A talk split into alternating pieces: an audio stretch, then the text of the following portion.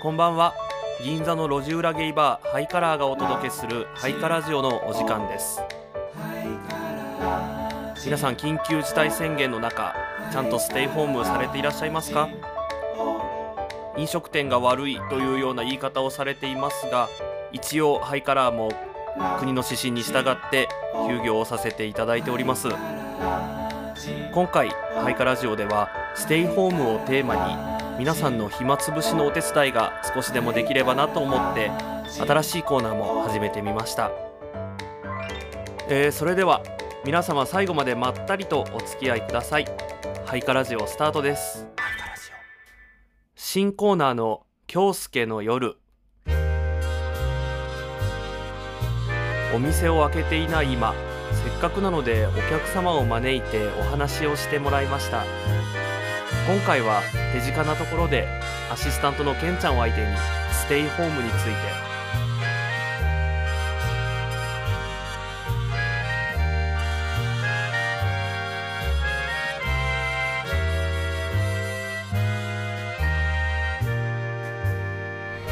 こんばんは。こんばんは。お元気？元気。今日から始まりました。新しいコーナーです。はい。ゲストははい。よけんちゃんです。ろしくお願いします。よろしくどうぞ。テーマをはい。決めなきゃいけないんですけども、うん。ステイホーム、ステイホーム。ホームステイ？どっち？え、スステイホーム？ステイホーム。ステイホームね。ムじゃああなたのステイホームを。はい。自分のステイホーム。普段からね、うちでやる仕事がメインなので、常にステイホームしてる感じなんですよ。嘘？本当。いつもいないイメージだよ家に。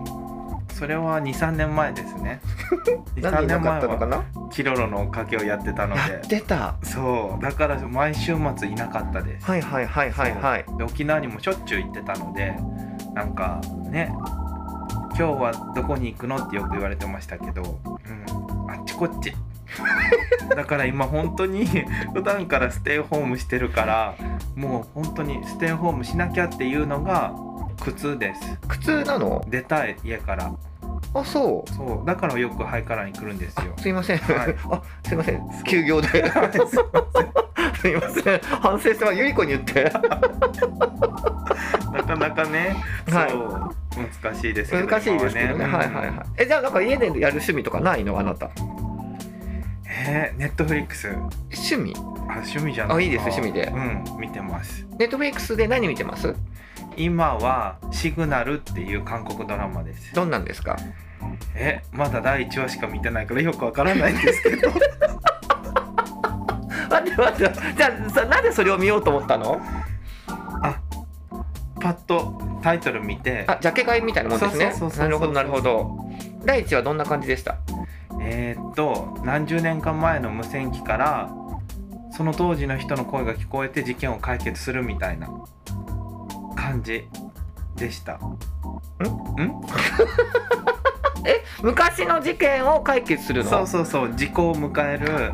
事故迎える？迎えた？迎えるだとね。迎えたらダメだもんね。そうそう迎える。あと20時間でこの事件を解決しなきゃみたいな。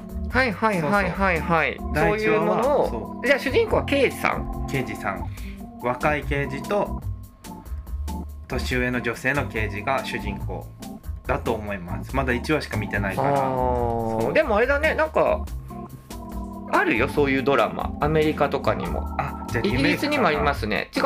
イギリスはなんだっけな。ニュートリックだっけな。タイトル忘れちゃいましたけども、はい。現役を退いたおじいちゃんたちが過去の事件をなんか未解決事件を解決するぞってドリ、あるしアメリカの場合はコールドケースというドラマではこれも未解決事件を追いかけるような、まあ、未解決事件を取り扱うのってありますい、ね。はい、そうです。それを見始めたところで。全何話ですか？知りません。自分で全部全何話ってあんまり気にしないのでか多分最低あでも韓国ドラマ結構長いので一気に見ないよ。一気に見ないです。ご飯食べながら30分とか番組は何分番組？45分番組でもう30分で終えちゃうの？あそうそうそうそうそう。残り15分いつ見んの？えお風呂かトイレ。トイレ？素敵なステイホームで。そうそうそうそうなんです。わかりました、はい。じゃあそのままステイホーム楽しんでね。そうだから早くねまた通常のね営業が戻ってくるとね。え今の会話分かってる？ステイホーム楽しんでね？って言ったんだから。今ステイホーム終わらせる話したよねあなた。聞いてる？聞いてる聞いてる。でも抜けちゃうんですよ。今左側から喋ってるから右に抜けていっちゃうんですけど。ありがとうございました。ありがとうございましたもしかしたら来週はあなたが選ばれるかもしれません。お楽しみに。ハイカラジオ。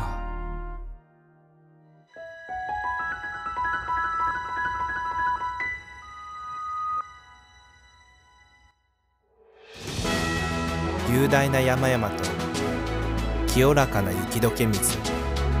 大自然の恵みを受けた新潟のお米雪色米。ハイカラジオ。京介のよもやま話。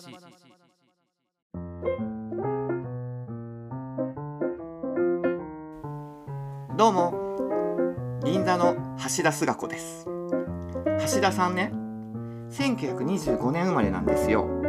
今年96歳昨年ね文化勲章をもらってるんだけどまだまだ現役って感じでまあさすがにすごいなと思うんですけど文化勲章そのものももっと早くあげればいいのになんと思って90歳超えて活躍の人を調べてみたんですよ。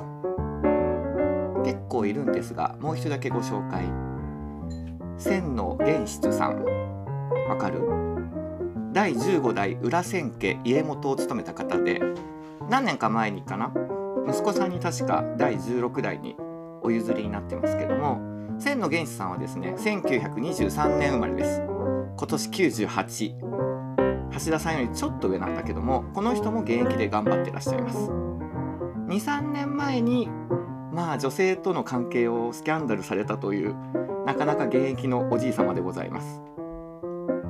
まあ文化勲章とか文化功労者というのは何が違うのかというと文化功労者って年金もらえるのよ。年間数百万円。私も欲しいわねと思うんだけどまあ縁のない話ですわ。文化勲章も文化功労者もいらないから宮中晩餐会か桜を見る会にぜひ呼んでください。喜んでいきます。なかなか今日のテーマに行かないんですけども今日のテーマ話しましょうかね。今日のテーマはステイホームえー皆さんはどのようにステイホームをなさってるんでしょうか？僕はですね自分がもうちょっと若い時まあそうですね10年お店を始める頃ですかね。10年ぐらい前までだと家で過ごすことはほとんどなかったんですね。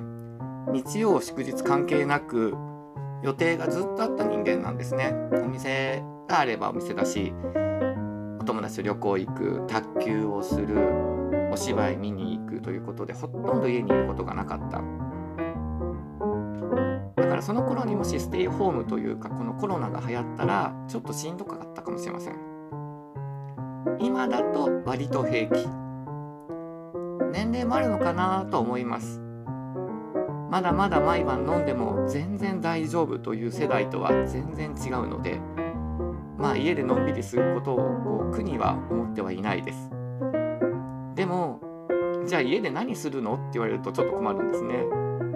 特別なことをしているわけでもなく何か趣味に時間を費やしているわけでもないので本を読んだり録画したテレビ番組を見たり昔の写真を見たりまあその程度です。どちらかというと本を読む時間が多いんですけど本は割と好きです。で一冊の本を集中してずっと読むというよりは何冊かの本を同時に読むことが多いです。あれ読んでこれ読んでという感じで。まあ同時に読むっていうとアシスタントのケンちゃんあたりに京介さんは右手と左手で違う本読んでるんですかって言われそうなんですけどそんなことはできるわけなくて。まあ一冊ずつきちんと読んでるんですよ。でもまあ同時に読んでるという感じです。今はですね日本史と哲学と 遠藤周作さんの全集と道尾修介さんかなの小説ですね、まあ、この4種類を読んでるところです。まあ、バラバラのテーマですけどでたまに「金田一少年の事件簿」これ漫画だけど犯人もトリックも分かっているのに割と読み返してしまいます。あんたさそんなに連続殺人に出会うのかしらとか突っ込みながらでございますけど。皆さんのステイホームはどんな感じでしょうか。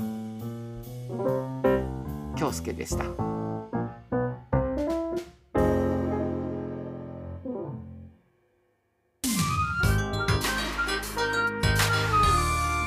イカラジオ。本日も最後までお付き合いいただきありがとうございました。寒い日が続いておりますのでくれぐれも体調に気をつけてお過ごしくださいね。ハイカラーは緊急事態宣言中月曜日から土曜日16時から19時の間で予約営業のみを行います。なお日曜日祝日はお休みとさせていただいております。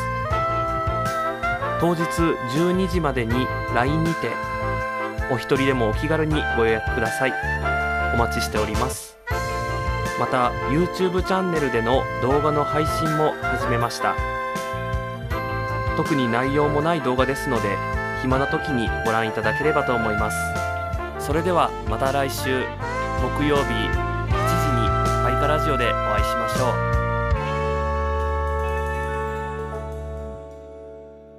う。渡る世間は鬼ばかり。